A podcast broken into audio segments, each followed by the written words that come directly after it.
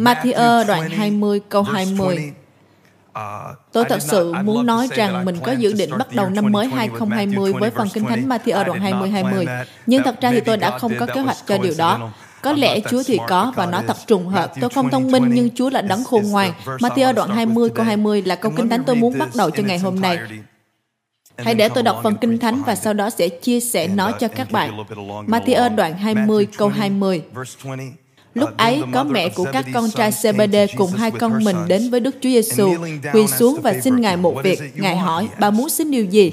Bà thưa, xin cho hai con trai của con đây, một đứa ngồi bên phải, một đứa ngồi bên trái của Chúa, trong vương quốc Ngài. Đức Chúa Giêsu đáp, các con không biết điều mình xin. Các con có thể uống chén ta sắp uống không? Họ đáp, thưa, có thể được. Nghe hơi ngạo mạn quá nhỉ? Chúng con có thể. Ngài nói với họ, các con sẽ uống chén của ta, còn việc ngồi bên phải hay bên trái ta thì ta không cho được. Vị trí ấy dành cho những người mà cha ta đã chuẩn bị. Nghe vậy, mười môn đồ kia rất giận hai anh em này. Nhưng Đức Chúa Giêsu gọi họ đến và khuyên rằng, các con biết rằng các nhà cầm quyền của dân ngoại thống trị dân, còn những quan chức cao cấp thì dùng quyền lực mà cai trị. Nhưng giữa các con thì không phải vậy, trái lại, ai muốn làm lớn trong các con thì phải làm đầy tớ. Còn ai muốn đứng đầu thì phải làm nô lệ cho các con. Ngay cả con người đã đến không phải để người ta phục vụ mình, nhưng để phục vụ người ta và phó mạng sống mình làm giá chuộc cho nhiều người. Amen. Quả là một câu chuyện hấp dẫn và là một phân đoạn tuyệt vời để nói về vương quyền và trước khi tôi quên nói điều này thì Holly đã nói rằng tối qua cô ấy đã rất căng thẳng vì tôi không đưa ra tiêu đề của bài giảng. Cô ấy đã rất khó tập trung và không thể để ý đến sự hấp dẫn của tôi trong chiếc áo màu đỏ này. Bởi vì tôi đã không đặt tiêu đề cho bài giảng và đây là tiêu đề bài giảng cho các thánh đồ. Vương quyền phần 1. Các bạn đồng ý chứ? Nào hãy bắt đầu. Ý tưởng về chuỗi bài này không đến từ những buổi thảo luận phức tạp, nhưng nó đến từ những buổi nói chuyện. Và người mà tôi thích nói về những sứ điệp tôi sẽ giảng không phải là giám mục T.D. Jack. Ông là một diễn giả yêu thích của tôi. Tôi nghe đồn là ông sẽ đến giảng trong ngày lễ kỷ niệm của chúng ta. Nhưng Ông không phải là người mà tôi thích chia sẻ về những bài giảng. Khi tôi muốn nói về những bài giảng thì tôi rất thích nói với con trai đầu tiên của tôi, 14 tuổi, Eli. Thằng bé có kênh YouTube là Das Beat Thằng bé rất sâu sắc. Nó giúp tôi hiểu nhiều khái niệm thông qua con mắt của nó và nó rất hào hứng về những gì mà tôi sẽ giảng. Thằng bé hiểu rất nhanh Trước cả khi tôi nói tôi sẽ giảng điều gì, tôi chỉ cần nói chúng ta có điều này và thằng bé hiểu liền. Bài giảng tốt nhất mà tôi từng giảng đến từ cuộc nói chuyện của tôi với thằng bé. Nếu bạn nhìn lại YouTube, bài giảng có lượt view cao nhất với nhiều bình luận nói rằng nó giúp đỡ cho nhiều người nhất đã đến từ cuộc nói chuyện của tôi với thằng bé. Và đừng nghĩ rằng ba sẽ trả cho con một khoản phí hay điều gì đại loại vậy. Ba trân quý con và ba sẽ giữ con ở trong nhà của bà. Khi bạn nghĩ về độ tuổi của các con tôi, có lẽ sẽ giúp bạn hiểu được những chủ đề mà tôi chọn lựa để chia sẻ. 14, 12 và 8 tuổi. Có một đứa con trai 14 tuổi thông minh, đòi hỏi bạn phải có khả năng để hồi tưởng nhiều phần trong cuộc đời của bạn thông qua con mắt của chúng và đưa cho chúng những lời khuyên mà bạn đã không nhận được khi bạn ở tuổi của chúng. Nói với chúng những điều bạn biết chúng cần làm mà bạn đã không hề làm và khi Eli nói với tôi về sự nổi tiếng, sự ảnh hưởng, những người đeo đuổi sự nổi tiếng, quyền lực danh vọng, cách mà con người ta làm mọi thứ để có được quyền lực và sự nổi tiếng. Tôi cứ nghĩ thằng bé đang trích từ Offset hay từ một trong những nhà thần học những sứ đồ nào đó. Nhưng thằng bé nói về những người đeo đuổi quyền lực và tiếng tăm. Nào có bao nhiêu người 38 tuổi hoặc lớn hơn nào? Trẻ con bây giờ rất khác. Ngày nay, những đứa trẻ thường bị ám ảnh với sự nổi tiếng. Nó khác so với thời chúng ta còn nhỏ. Chúng ta tập trung phục vụ Chúa, tạo nên sự thay đổi trong thế giới của chúng ta. Nhưng bọn trẻ ngày nay thì làm mọi thứ để có được sự nổi tiếng. Chúng bị lèo lái và ám ảnh bởi những điều mà con người nghĩ về chúng. Chúng hao tốn thời gian, cố gắng để chứng minh mọi thứ với mọi người là những người cũng chẳng chú ý gì đến chúng. Nó rất khác. Để một chút nào. Dành cho tất cả chúng ta, những người đã từng nói những điều ngu ngốc kiểu như bạn đừng quan tâm đến những gì con người nghĩ về bạn. Đó là một lời khuyên tệ nhất đấy. Làm ơn, hãy để tâm đến những gì người ta nghĩ về bạn. Làm ơn đi đánh răng đi. Làm ơn đi khử mùi. Làm ơn cười một chút, làm ơn tốt lên một chút. Không sao cả khi bạn để tâm đến những điều con người nghĩ, nhưng không ổn chút nào khi bạn bị điều khiển bởi những điều con người nghĩ về bạn.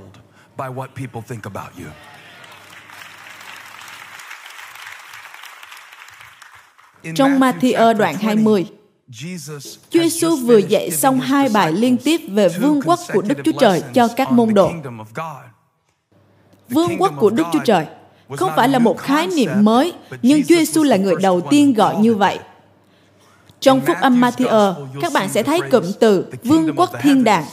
Bởi vì Matthew viết cho độc giả người Do Thái, và họ sẽ bị xúc phạm nếu ông dùng danh của Chúa. Nó là điều không được phép nói nên ông đã đề cập đến nó một cách khác trừu tượng hơn, vương quốc thiên đàng. Bạn sẽ thấy ở những phúc âm khác chép là vương quốc của Đức Chúa Trời và nó được giảng hơn 100 lần thông qua môi miệng của Chúa Giêsu. Nhưng Ngài không chỉ giảng về nó, Ngài giải thích, chứng minh nó. Bất kỳ nơi nào Ngài đến, Ngài dạy về vương quốc của Đức Chúa Trời không phải để họ học qua các nguyên tắc nhưng để họ có thể quan sát qua những sự chứng minh giải thích có bao nhiêu người biết rằng một bài giảng tốt là khi bạn có thể thấy và nghe Chúa Giêsu cũng làm như thế. Ngài dạy về nó và Ngài thi hành nó. Ngài nói về điều đó và rồi Ngài thi hành sự biến đổi, chữa lành, ban phước, tha thứ. Mọi nơi Ngài đến, Ngài đều minh chứng vương quốc của Đức Chúa Trời không phải là vương quốc mà các môn đồ của Ngài mong đợi. Nó không phải là vương quốc giải cứu họ khỏi sự đàn áp của La Mã. Đó là những gì họ muốn, là những điều họ cầu nguyện. Và bạn có thể hiểu đối với 12 môn đồ mà Ngài đã chọn. Họ đăng ký để thấy vương quốc của Ngài đến. Họ đăng ký để chứng kiến vương quốc của Ngài đến. Nhưng khi họ thấy nó, thì họ gần như bỏ lỡ nó bởi vì họ đang trông chờ vào những điều hoàn toàn khác biệt với những gì Ngài đến để mang lại cho họ. Nó ở ngay trước mắt họ, nhưng họ lại nhìn lướt qua nó và hướng về điều gì đó ở trong tương lai mà Chúa Giêsu thậm chí không có ý định mang tới. Đó là những sự giải cứu chính trị, giải cứu kinh tế, hay những sự cai trị quân đội. Chúa Giêsu đến để trao giảng về vương quốc của Đức Chúa Trời. Những điều này không xảy ra ngay từ đầu trong chức vụ của Chúa Giêsu, nhưng là trước lúc chức vụ của Ngài trên đất này bắt đầu kết thúc. Và Kinh Thánh chép rằng, lúc ấy có mẹ của các con trai CBD cùng hai con mình đến với Đức Chúa Giêsu, quỳ xuống và xin Ngài một việc. Tôi nghĩ câu hỏi sâu sắc nhất là câu mà Chúa Giêsu hỏi kế tiếp. Câu hỏi này thoạt đầu nghe rất đơn giản, nhưng hãy dành ít phút và nghĩ về nó trong đầu năm mới này. Chúa Giêsu hỏi, bà muốn xin điều gì? Bà muốn xin điều gì? Chúng ta đều có một danh sách, nhưng thông thường ở hội thánh, chúng ta được dạy để làm giảm những sự ao ước của chúng ta và cầu nguyện những lời mà chúng ta không thật sự muốn nói bởi vì chúng nghe có vẻ hay nhưng lại là gượng ép. Điều tôi ngưỡng mộ về người mẹ trong phân đoạn này là bà rất thật lòng với Chúa và nói rằng con muốn các con trai của con được ngồi vào ghế VIP trong vương quốc của Ngài. Bạn không thích những người thật lòng nói những gì họ muốn sao? Bạn có từng gặp những người gọi điện cho bạn và bạn chỉ muốn nói với họ rằng Đừng lòng vòng nữa, nói thẳng bạn muốn gì đi. Tôi biết là không phải bạn gọi để thăm hỏi gì tôi đâu. Bạn cần 20 đô đúng không? Tôi sẽ đưa cho bạn. Bạn muốn gì? hay thậm chí là các con của tôi. Bạn biết không, tôi rất thích việc trở thành một người cha, nhưng khi nào chúng trở nên rất ngoan, thì ắt hẳn có điều gì đằng sau đó. Ngày hôm nay của ba thế nào vậy ba? Ok, con sẽ được chơi game thêm một chút nữa đấy. Bạn muốn gì, cứ nói thẳng đi. Nhưng Chúa Giêsu đang hỏi câu hỏi này không phải là trong trạng thái không thuận tiện kiểu như bà muốn gì đây? Bởi vì những gì người phụ nữ này làm, mẹ của các con trai CBD đang làm, trên bề mặt chính xác là những gì mà chúng ta nên làm. Hãy xem, bà đến với Chúa Giêsu, đó là việc chúng ta phải làm. Tôi nghĩ thế. Tôi không biết phải đến nơi nào khác. Có bao nhiêu người biết rằng có nhiều điều con người không thể làm cho bạn, chỉ mình Chúa mới có thể làm cho bạn mà thôi. Và cách duy nhất bạn nhận được nó là khi bạn chạy đến với Ngài. Đó là lý do tôi đến hội thánh để nhận điều gì đó từ Chúa. Tôi không đến đây để nghe cùng một điều tôi đã nghe trên tin tức rằng thế giới này đang sụp đổ. Tôi đến vì sứ điệp của Phúc Âm rằng có những điều còn vĩ đại hơn những người đang ngồi trong văn phòng kia, rằng có một vương quốc không hề trốn động và chúng ta cần bước vào vương quốc đó. Tôi xin lỗi, tôi đang cố bình tĩnh đây. Và bà đến với Chúa Giêsu. Bà đã tìm đúng người. Bà quỳ trước Ngài. Bà đã ở đúng tư thế. Bà xin cho hai con của mình. Bà có một sự ưu tiên đúng đắn. Cha mẹ nào mà lại không muốn con của mình học ở những trường tốt nhất? Nhưng đây là một cấp độ hoàn toàn khác. Bởi vì những bé trai của bà đã 30 tuổi rồi. Bà vẫn lên lịch tổ chức hoạt động cho các con của mình dù chúng đã có rồi. Và những môn đồ này, chứ không phải ai khác. Tôi có thể trình bày điều này một chút không? Dù câu trả lời của bạn là gì thì tôi vẫn sẽ nói. Mát đoạn 3. Kinh Thánh cho chúng ta một sự chỉ dẫn về người mà Chúa Giêsu chọn khi Ngài đến để thiết lập vương quốc của Ngài. Hãy chú ý rằng vương quốc của Đức Chúa Trời đã được thiết lập, nhưng nó vẫn chưa được phản chiếu ở trong hình dáng của loài người. Và khi Chúa Giêsu sẵn sàng để bày tỏ vương quốc của Đức Chúa Trời trông như thế nào, Ngài có thể đến với hình dạng trông như siêu anh hùng Thor hay như Dwayne Johnson. Ngài có thể đến với những cơ bắp, nhưng Ngài đến như một đứa trẻ. Điều đó hấp dẫn tôi để biết rằng khi Ngài muốn bày tỏ cho chúng ta vương quốc của Ngài, Ngài bắt đầu với biểu tượng của sự nhỏ bé yếu đuối. Ngài không bắt đầu với sự giải cứu, nhưng Ngài bắt đầu với miếng tạ lót, bởi vì mọi điều Chúa mang đến trong cuộc đời của bạn đều ở trong một hình dạng nhỏ bé. Nó dường như không quan trọng trong những giai đoạn đầu. Đó là lý do vì sao bạn có thể khinh thường những ngày đầu nhỏ bé, nhưng bạn phải vui mừng vì những bước đi nhỏ bé trong năm này. Bạn phải nhận ra rằng Đức Chúa Trời đang hành động trên cuộc đời của tôi, dù người ta có nhìn thấy nó để vui mừng hay không. Con người sẽ không thể vui mừng vì những điều họ không thể nhìn thấy, nên các bạn hãy tự mình vui mừng vì trong giây phút này bạn đã đến hội thánh hôm nay để nhận lãnh lấy lời của Đức Chúa Trời. Tôi nói rằng hãy tự vui mừng vì các bạn đã đến hội thánh vào cuối tuần này.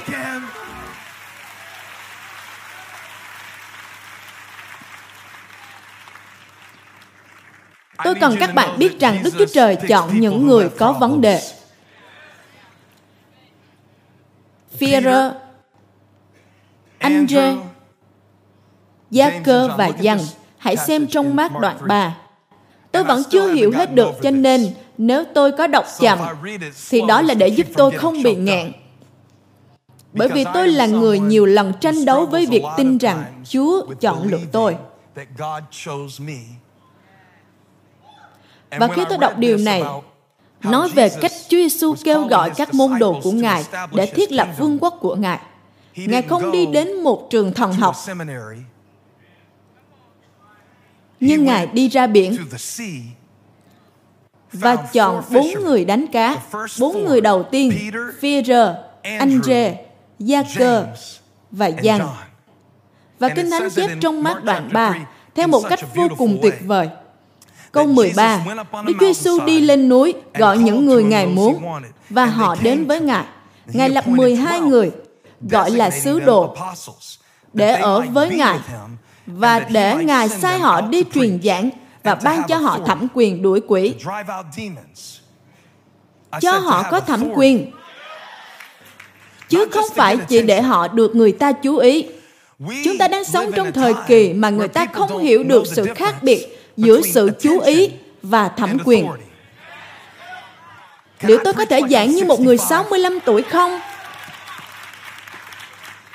Tôi thấy xấu hổ vì chúng ta tạo ra một thế giới quan của cả một thế hệ không biết được sự khác biệt giữa sự vĩ đại và tiếng tăm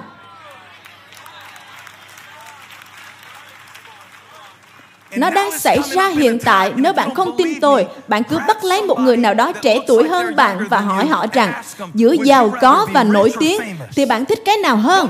Thậm chí đừng đặt Chúa vào trong câu hỏi để từ từ rồi nói sao. Giữa tiền và số người đăng ký theo dõi bạn thì bạn thích cái nào?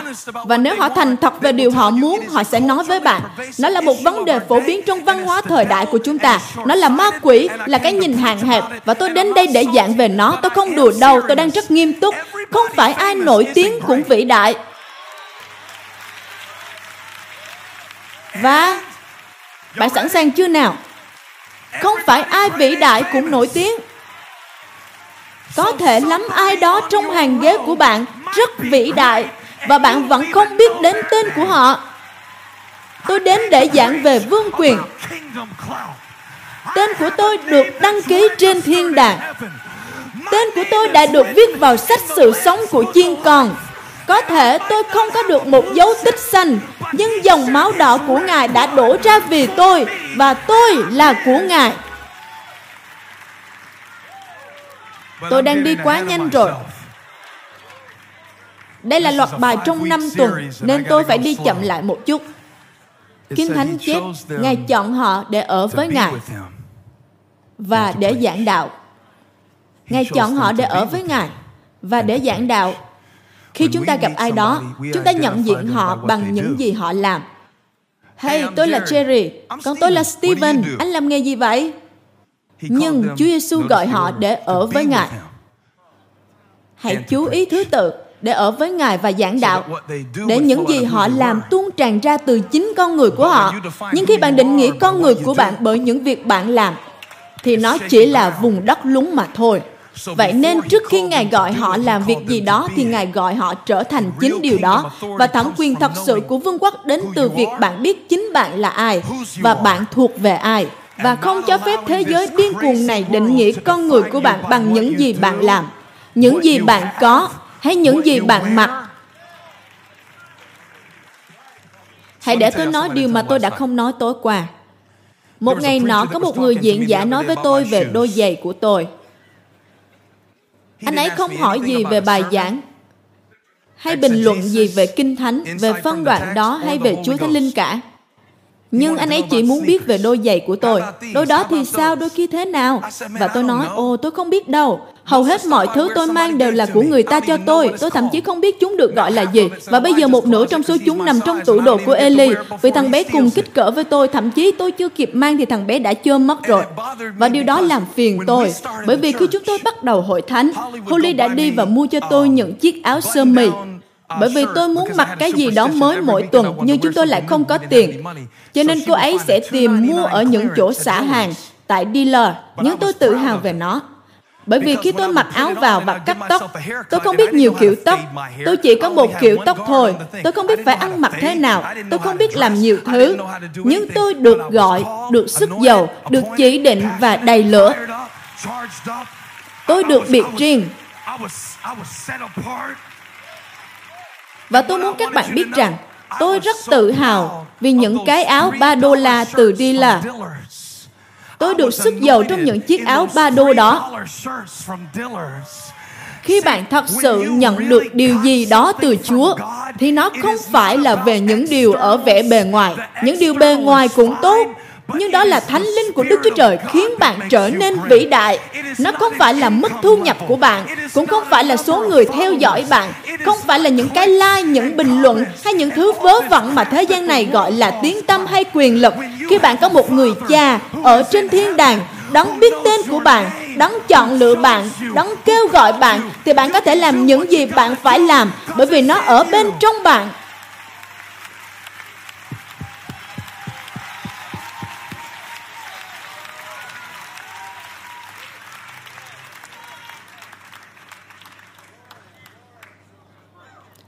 Và Ngài gọi những người Ngài muốn.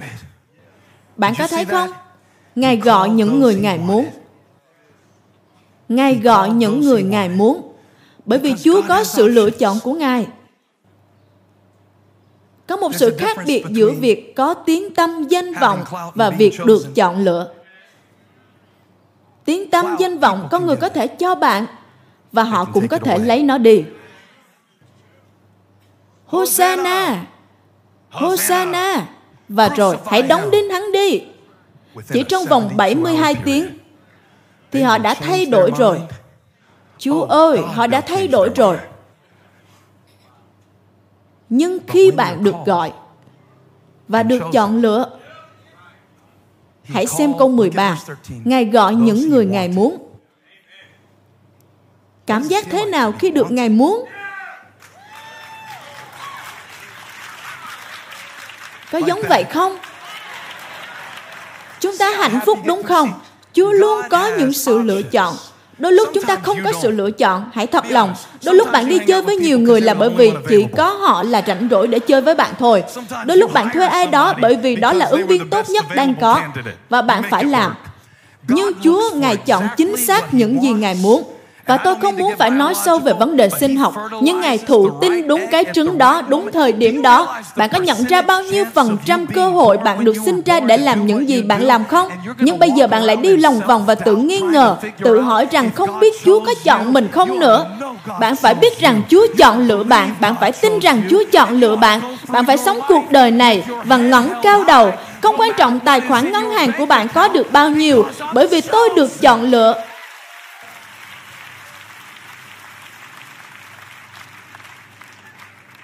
Eric ở đâu rồi nhỉ? Tôi biết là hôm nay cậu ấy phải ngồi ở phía sau. Khi chúng tôi học trung học, những đứa bạn khác hay chọc Eric vì cậu ấy được nhận nuôi. Và cậu ấy đã nói rằng, ba mẹ tớ đã chọn tớ để nhận nuôi, còn ba mẹ của các cậu thì đang bị kẹt với các cậu đấy. Và bọn kia phải câm nín ngay. Cha tôi đã chọn lựa tôi. Ngài muốn bạn ở trên đất này, ngay bây giờ, Ngài muốn bạn cao hay thấp. Ngài muốn bạn trải nghiệm hoàn cảnh này hay hoàn cảnh kia. Và Ngài có được điều Ngài muốn. Ngài gọi những người Ngài muốn. Ngài gọi những người Ngài muốn. Thật tuyệt vời. Hãy xem kỹ chỗ này. Đôi lúc có những chỗ chúng ta lướt qua quá nhanh. Ngài đã chọn ai nào? Có một danh sách ở đây. Ồ, tôi không nói các bạn, tôi đang nói 12 môn đồ nhé. Uh, Có một danh sách ở đây. Đây là 12 sứ đồ, hãy nói 12. Chúng ta còn 22 phút nữa, các bạn hãy cầu nguyện cho tôi nhé. Tôi sẽ cố gắng dạy những gì có thể. Tuần sau chúng ta sẽ tiếp tục. Tôi sẽ cố gắng làm gọn bãi đậu xe và các bạn có thể trở lại vào tuần tới. Hãy đến những tuần tiếp theo trong chuỗi bài này. Chúng ta sẽ xây dựng nó. Đừng đến 4 tuần một lần và thắc mắc vì sao bạn không mạnh mẽ. Tôi cần các bạn đến thường xuyên để chúng ta cùng nhau xây dựng và chúng ta có thể cùng nói về vương quốc của Đức Chúa Trời. Nó luôn vô hình trong mắt của con người và cũng không quan trọng gì trong tâm trí của họ. Nhưng vương quốc của Chúa thì đã đến gần lắm rồi. Vương quốc thiên đàng đang rất gần. Đó là sứ điệp đầu tiên Chúa Giêsu giảng. Ngài nói hãy ăn năn và thay đổi tâm trí từ Hy Lạp là metanoia vì vương quốc thiên đàng đã đến gần. Và khi Ngài thiết lập vương quốc của Ngài, Ngài chọn những ứng viên. Ngài chọn 12 người. Ngài chọn 12 người. Và Ngài chỉ định họ là những người Ngài muốn. Ngài chọn bạn làm mẹ của cô ấy. Và Ngài tạo bạn làm con gái của cô ấy. Ngài đặt bạn vào đó. Ngài để bạn có những điều đó bởi vì Ngài tin tưởng bạn nhiều như thế đấy. Ngài gọi những người Ngài muốn. Và Ngài muốn ai nào? Simon. Ngài đặt tên là Führer. Có lẽ bạn sẽ biết về ông vì những hành động bán bộ của ông, hơn là những sự giảng dạy của ông, bởi vì ông đã nguyền rủa khi Chúa Giêsu chuẩn bị lên thập tự giá, và đây là vòng lựa chọn đầu tiên. Con người không bao giờ lựa chọn đúng đắn cả. Không bao giờ. Họ không bao giờ chọn Tom Brady trước tiên cả. Con người không bao giờ biết họ đang tìm kiếm điều gì. Họ không nhìn thấy những điều ở bên trong. Và con người luôn vui mừng khen ngợi những thứ sai trật. Họ ăn mừng khi bạn giảm cân. Wow, bạn đã giảm cân rồi à. Nhưng cứ tiếp tục đi, họ sẽ không còn nói gì nữa đâu. Họ không kiên định trong việc tán dương khen ngợi đâu. Còn một điều nữa về con người, tôi nghĩ câu này để dành cho tuần 2. Nhưng họ sẽ vui mừng khen ngợi một tài năng, nhưng không khen ngợi sự nỗ lực. Bởi vì chúng ta điên cuồng Bởi vì chúng ta cần những giải thưởng Grammy Academy và chúng ta cần những lời khen từ con người là những người luôn bất an. và nếu họ không khen gì thì chúng ta nghĩ mình chẳng làm được gì cả. nhưng chính sự bất an của họ đã ngăn họ khỏi việc trao đi lời khen chứ không phải là bởi điều gì kém cỏi trong chúng ta. Và con người không biết phải khen ngợi điều gì. Thậm chí trong một bài giảng hay họ cũng vỗ tay sai chỗ và khi Chúa Giêsu lựa chọn, Ngài lựa chọn dựa trên điều gì đó mà Ngài thấy và con người thì không thể thấy. Kinh Thánh chép Ngài chọn Simon, Ngài đặt tên là Phaedra. Ngài thích đặt biệt danh cho người khác và mỗi người trong nhà tôi đều có một nickname. Tôi không gọi bằng tên thật. Các con của tôi cũng không gọi tôi là ba nhưng chúng gọi tôi là Mert. Nó là một câu chuyện dài và tôi không có thời gian để giải thích. Nhưng Chúa Giêsu đã bắt đầu điều đó. Ngài gọi mọi người bằng cái tên mà Ngài biết họ là như thế. Còn họ thì vẫn chưa biết.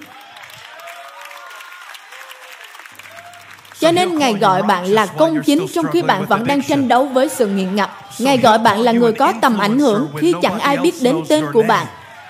Ngài gọi bạn là vĩ đại khi thế giới này đang dẫm lên bạn để đạt được điều họ nghĩ là lớn lao. Và Ngài gọi những người Ngài muốn. Ngài gọi họ để ở với Ngài. Ngài gọi Simon và nói rằng, con là Phaedra, là đá. Con là điều mà ta có thể xây dựng lên. Con là điều mà ta có thể xây dựng lên. Ngài gọi Gia Cơ, con của CBD, là người ở trong Matthew đoạn 20. Ngài chọn ông và em trai ông là Giăng. Bạn có thể nhận ra ông vì ông có cả một sách phúc âm tên là Giăng. Đây không phải là một câu hỏi đánh lừa gì đâu. Các bạn nghĩ tôi chọc các bạn ư? Nhưng ông là người viết phúc âm dằn và ông luôn gọi mình là môn đồ được Chúa yêu. Đó không phải là cách mà Chúa Giêsu gọi ông. Hãy xem Chúa gọi ông là gì. Ngài đặt tên hai người là Boanet. Đó là tiếng Hy Lạp dành cho những người nóng nảy. Nó còn có nghĩa là sự náo loạn âu lo. Ngài gọi họ như thế. Và rồi Ngài vẫn chọn lựa họ. Ai ở đây đang tranh đấu với điều gì đó? Như sự nóng nảy, hay một vấn đề nào đó Tôi chắc là vợ của các bạn sẽ giơ tay dùm cho các bạn nếu các bạn không tự giơ tay lên. Tôi đang cố để giúp các bạn không bị xấu hổ đây. Có bao nhiêu người trong các bạn đang tranh đấu với điều gì đó và Chúa có thể nhìn đúng chính xác vào những điều mà người ta bỏ qua và nói rằng nào hãy đi cùng ta. Chúng ta có việc phải làm. Ta biết các con không thấy nó, không cảm nhận được nó, nhưng vương quốc của Đức Chúa Trời đang đến rất gần rồi. Phải Chúa ơi, Boanet nghĩa là con trai của sấm sét. Quả là một sự chuyển ngữ hay. Quả là một sự chuyển ngữ hay. Và đối với những người này, họ theo Chúa Giêsu 3 năm. Họ bỏ lại công việc đánh cá của cha họ. Một công việc rất thành công. Tôi biết nó thành công là bởi vì khi Ngài gọi họ, thì họ đã thuê người để giúp đỡ họ. CBD, cha của các ông có các đầy tớ những người phục vụ trên thuyền của mình. Họ rời bỏ nơi mà họ có những đầy tớ để trở nên đầy tớ. Vương quốc ảnh hưởng.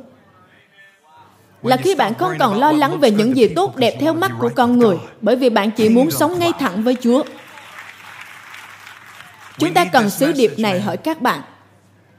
Con cái chúng ta cần nó, và chúng ta cần nó. Chúng ta vẫn còn rất non trẻ. Chúng ta ăn mặc vì ai đó tiêu xài vì ai đó và rồi phải nợ thẻ tín dụng họ đâu có ở đó để trả nợ tín dụng cho chúng ta họ cũng đâu có để ý chúng ta ăn mặc gì Chúa Giêsu hỏi, bà muốn gì? Nào hãy nhớ những gì họ đã thấy. Họ thấy phép lạ. Họ nghe những bài giảng. Họ thấy lòng thương xót của Ngài. Và tôi phải nói như thế nào nhỉ? Họ cũng nhìn thấy mặt khác của Ngài. Lúc Ngài lật đổ những cái bàn trong đền thờ, bởi vì họ đang hướng nó về quyền lực tiến tâm hơn là vương quốc của Đức Chúa Trời. Và Ngài không thích điều đó. Ngài không thích sự độc chiếm theo kiểu, đây là những người mà Chúa có thể sử dụng, còn những người kia thì không, bởi vì họ thế này, họ thế kia. Ngài không thích như vậy và Ngài dạy họ. Ngài chỉ cho họ thấy. Và rồi trước tuần cuối cùng trong cuộc đời của Ngài, Gia cơ, Giăng và mẹ của họ đến với Chúa Giêsu và họ như Chúng con muốn Ngài cho chúng con cái ghế VIP trong vương quốc. ít ra thì đó là cách tôi đọc. Nhưng tôi nhận ra rằng vấn đề không chỉ là những điều họ cầu xin. Hãy nghe tôi. Bạn không thể hiểu những gì họ cầu xin trừ khi bạn hiểu được thời điểm mà họ cầu xin. Và những câu trước những câu tôi đã đọc cho các bạn mẹ của hai ông đến trước Chúa Giêsu quỳ xuống và nói con muốn các con của con sẽ được ổn. Lúc đó ngài vừa nói với họ lần thứ ba về sự chết của ngài. Họ không muốn nghe điều đó bởi vì nó có nghĩa là để chúa mang lại những điều họ muốn ngài mang lại thì họ phải trải qua những điều mà họ không muốn trải qua. Và khi ngài nói về thập tự giá ngài nói trong ngôn ngữ kịch tính nhưng họ lại không thể nghe. Họ đã không muốn nghe nó. họ khước từ nó. Họ từ khước sứ điệp đó bởi vì nó không phù hợp với sự mong đợi của họ về vương quốc của chúa. Khi Chúa làm điều gì đó trong cuộc đời chúng ta mà nó không phù hợp với sự mong đợi của chúng ta về cách mà chúng ta muốn sự việc xảy ra, thì chúng ta có xu hướng từ khước nó.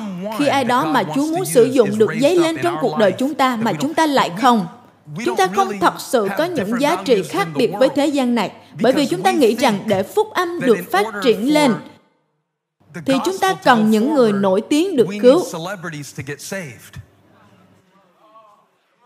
đó là vương quốc của thế gian này chứ không phải là vương quốc của đức chúa trời chúng ta. Chúa gọi những người nổi tiếng và cả những người không nổi tiếng. Và tôi cần giảng sứ điệp này bởi vì thứ sáu vừa rồi khi tôi đến nhà hàng cheesecake tôi đã đến đó và có lẽ lý do mà tôi không đến đó nữa là vì thực đơn của họ khiến tôi rơi vào trạng thái hoảng loạn. Bởi vì nó rất lớn, như quyển bách khoa toàn thư, kiểu như trong chương 7 câu 3. Rất dài. Nhưng sau khi chúng tôi gọi món, Chúng tôi nói về sự lựa chọn vì bạn có nhiều sự lựa chọn tại nhà hàng đó. 17 cách khác nhau để chết sớm, kiểu như vậy. Nhưng sau khi chúng tôi ăn xong, chúng tôi ngồi nán lại một chút và tôi nói với Eli về chủ đề này. Ba rất hào hứng. Eli nói, con cũng vậy, chuỗi bài này sẽ rất tuyệt vời. Chúng tôi nói về những gì sẽ chia sẻ trong sứ điệp đầu tiên. Và một người phục vụ không phải là người đã phục vụ chúng tôi trong bữa ăn, nhưng một người khác mà chúng tôi để ý vài lần. Cậu ấy có điều gì đó rất đặc biệt và hai cha con tôi đều chú ý. Cậu ấy đến và nói, tôi không muốn làm phiền hai vị, nhưng tôi thật sự, tôi rất cảm ơn. Cậu ấy nói sứ điệp của chúng ta đã giúp cậu ấy khích lệ cậu ấy. Và cậu ấy lại lo lắng là sẽ làm phiền tôi khi đến và nói với tôi những điều đó. Và tôi như ô cảm ơn cậu. Đó là những lời rất ý nghĩa. Thật sự đấy. Và rồi cậu ấy rời đi. nhưng tôi đã hỏi cậu tên gì vậy? Và cậu ấy nói tên của tôi là mike. Nhưng tôi chẳng là ai cả.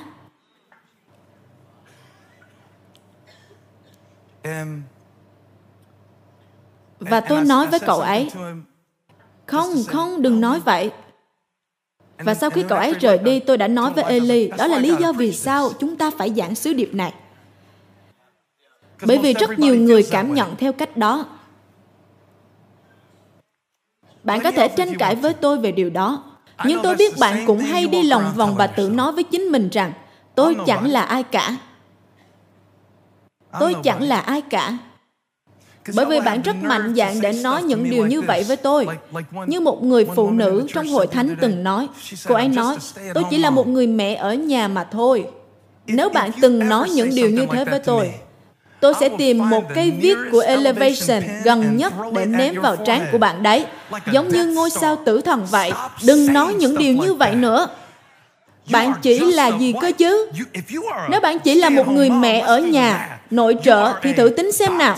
Bạn vừa là một bác sĩ, vừa là một luật sư, vừa là một tài xế Uber, là một trọng tài trong những trận đánh nhau nếu bạn có hơn một đứa con. Không phải, tôi chẳng là ai cả đâu. Nghe câu cứu chẳng hay gì cả, nhưng nó cảm giác như Chúa đang nói vậy. Tôi không chỉ là một học sinh, tôi không chỉ là một thiếu niên, tôi không chỉ là một phụ nữ, tôi không chỉ là một người vô danh. Hãy lấy bàn tay của ngươi ra khỏi sự kêu gọi của ta hỡi ma quỷ. Ngài gọi những người Ngài muốn và Ngài đã lựa chọn tôi. Tôi là người quan trọng bởi vì Ngài đã tạo dựng nên tôi. Các bạn không cần phải biết tên của tôi, nhưng tôi biết một danh và danh ấy vượt trên mọi danh khác. trong vương quốc ấy tôi là một người nào đó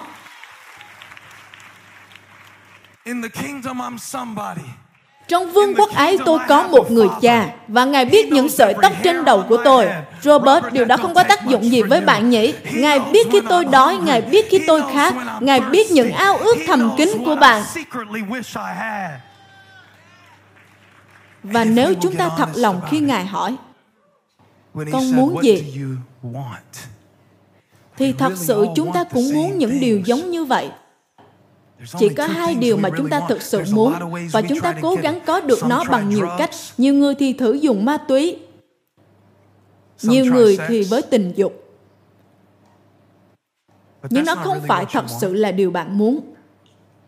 Dù bạn có uống cái gì hay ăn thứ gì, thì đó không phải là điều bạn thực sự muốn. Điều bạn muốn là điều ý nghĩa. Điều bạn muốn là sự an ninh. Nhưng đây là điều tôi muốn nói dưới sự sức giàu của Chúa Thánh Linh. Ai đó bây giờ hãy chia sẻ sứ điệp này lên mạng vì những điều tôi sắp nói sẽ giải phóng ai đó tự do. Khi bạn gắn liền sự quan trọng, ý nghĩa của bạn với những trạng thái hay gắn liền sự an ninh của mình vào những thứ gì đó thì nó sẽ không bao giờ là đủ cả không bao giờ là đủ cả Nếu bạn trở thành một nhân vật công chúng được số lượng lớn người theo dõi, nếu bạn có được nó, bạn sẽ lo lắng việc mất đi nó. Nếu bạn phải có những thứ đó để khiến bạn trở thành một ai đó. Tôi không giận dữ vì tôi cũng có một tài khoản Instagram. Đăng bài lên đó, chia sẻ những khoảnh khắc với bạn bè. Nhưng nếu tôi cần những thứ đó để trở thành tôi, thì nó chỉ là vấn đề của thời gian mà thôi. Và tôi sẽ chứng minh cho các bạn. Trong tất cả những người đánh cá ở vùng Galilee, Chúa Giêsu đã chọn bốn người. Ok? Trong bốn người đó, có ba người Ngài yêu thích. Anh Rê không nằm trong danh sách đó, dù ông là người đưa rơ đến với Chúa Giêsu. Nhiều người trong chúng ta không định nghĩa bằng những gì chúng ta làm, nhưng bởi những gì chúng ta đã giúp sức cho người khác có thể làm, và nó sẽ là sự đóng góp xây dựng lớn nhất trong cuộc đời của chúng ta. Ai đó hãy hô vang vì điều này. Bạn thậm chí còn không biết cách mà Chúa đang sử dụng bạn như thế nào. Anh chàng nhảy lên nhảy xuống ở bãi đậu xe ngoài kia khiến tôi rất vui vẻ để giảng cho các bạn mà cậu ấy thậm chí còn không biết điều đó. Tôi thấy cậu ấy làm những hành động này, ném lên ném xuống. Tôi không biết cậu ấy đang làm gì, nhưng nó khiến tôi rất vui và giúp tôi phấn khởi để giảng. Bạn không biết được, bởi vì vương quốc của thế gian này chỉ vui mừng tán dương những gì họ thấy được mà thôi.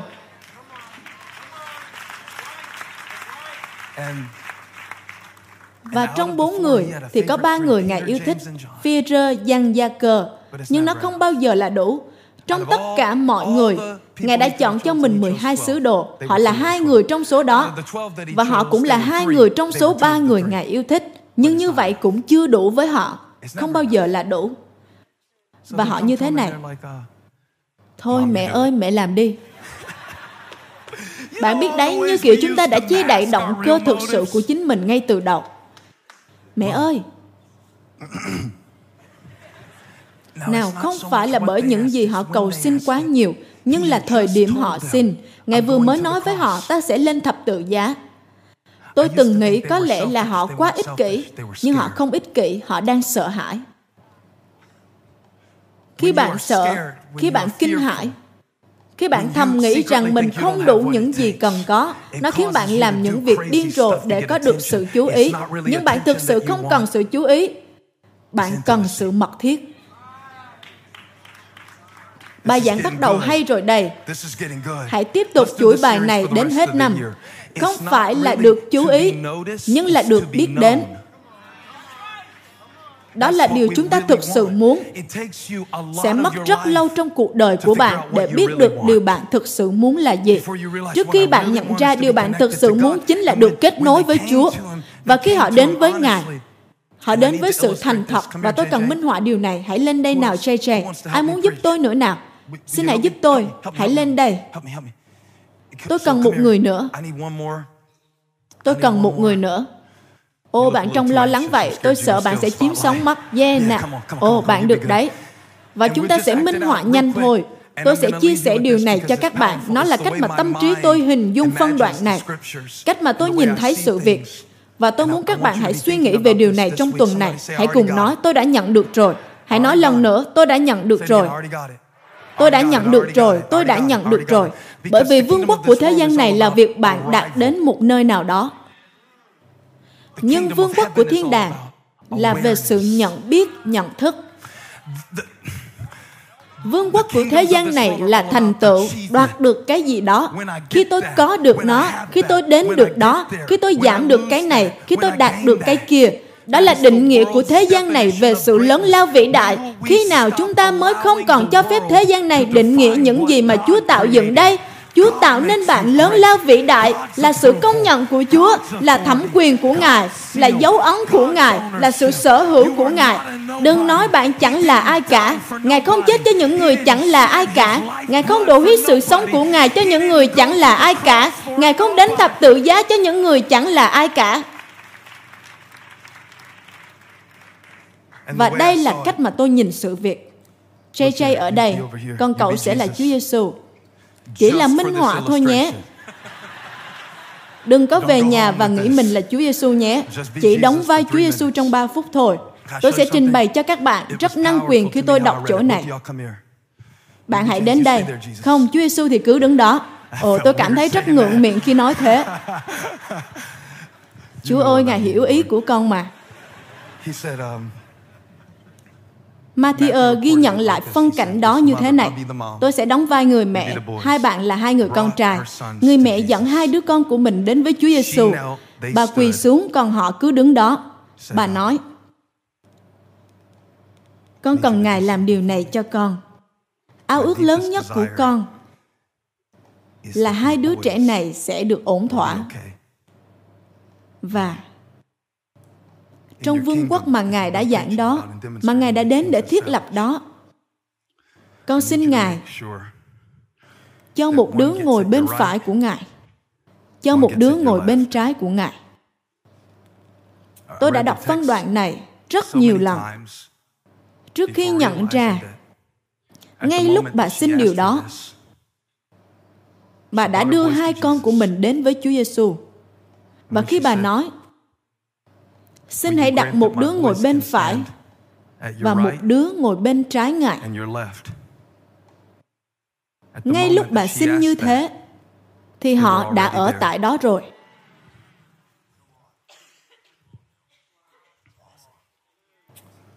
Có thể không khi bạn đã ở tại đó rồi, mà bạn thậm chí không biết điều đó. Bạn có thể đã được chọn rồi, nhưng lại không nhận biết. Bởi vì bạn quá tập trung vào tương lai. Tập trung vào nơi đó. mà bạn đã bỏ lỡ ngay tại nơi này. Khi ngài đến để giảng ngài giảng về vương quốc thiên đàng. đang ở tại đây.